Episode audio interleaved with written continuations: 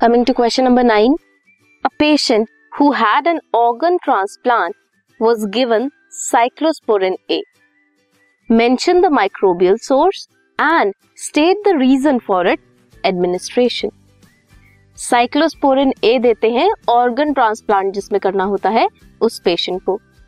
क्यों देते हैं ये बताना है, ठीक है? और इसका माइक्रोबियल सोर्स क्या होता है ये भी बताना है। Next part is bottled market fruit juices are clearer as compare to home market juices clear होते हैं एज कंपेयर टू जो हम घर पे फ्रूट जूस बनाते हैं, उसका। गिव रीजंस सबसे पहले बात करेंगे ऑर्गन ट्रांसप्लांट पेशेंट्स में। क्या होता है?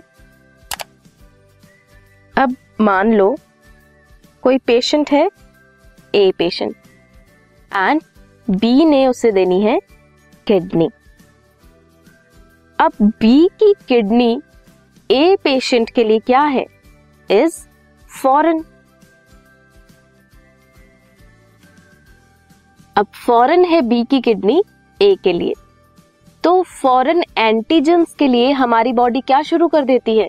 एंटीजेंस के लिए एंटीबॉडीज प्रोड्यूस करना शुरू कर देती हैं। जिससे क्या होगा? इस किडनी के अगेंस्ट एंटीबॉडीज बनना शुरू हो जाएँगी। और हमारी बॉडी ए की बॉडी एक्सेप्ट नहीं करेगी बी की किडनी को।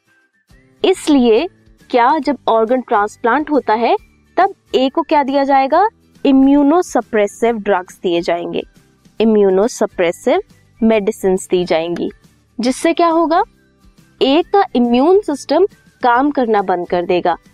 जो फॉरेन एंटीजन आएगा लाइक किडनी अगर हम ट्रांसप्लांट करेंगे तो किडनी के अगेंस्ट एंटीबॉडीज प्रोडक्शन नहीं करेगा। सो so, वही काम करता है यहाँ पे साइक्लोस्पोरिन ए क्या करता है? इम्यूनोसप्रेसिव एजेंट की तरह काम करता है। माइक्रोबियल सोर्स क्या है? कहाँ से मिलता है?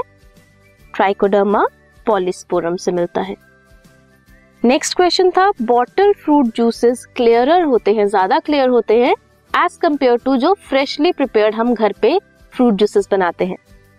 क्योंकि जो बॉटल जूसेस हैं, वो क्लियर किए जाते हैं बाय पेक्टिनेजेस एंड प्रोटीजेस इसलिए वो ज़्यादा क्लियर होते हैं. This was question number nine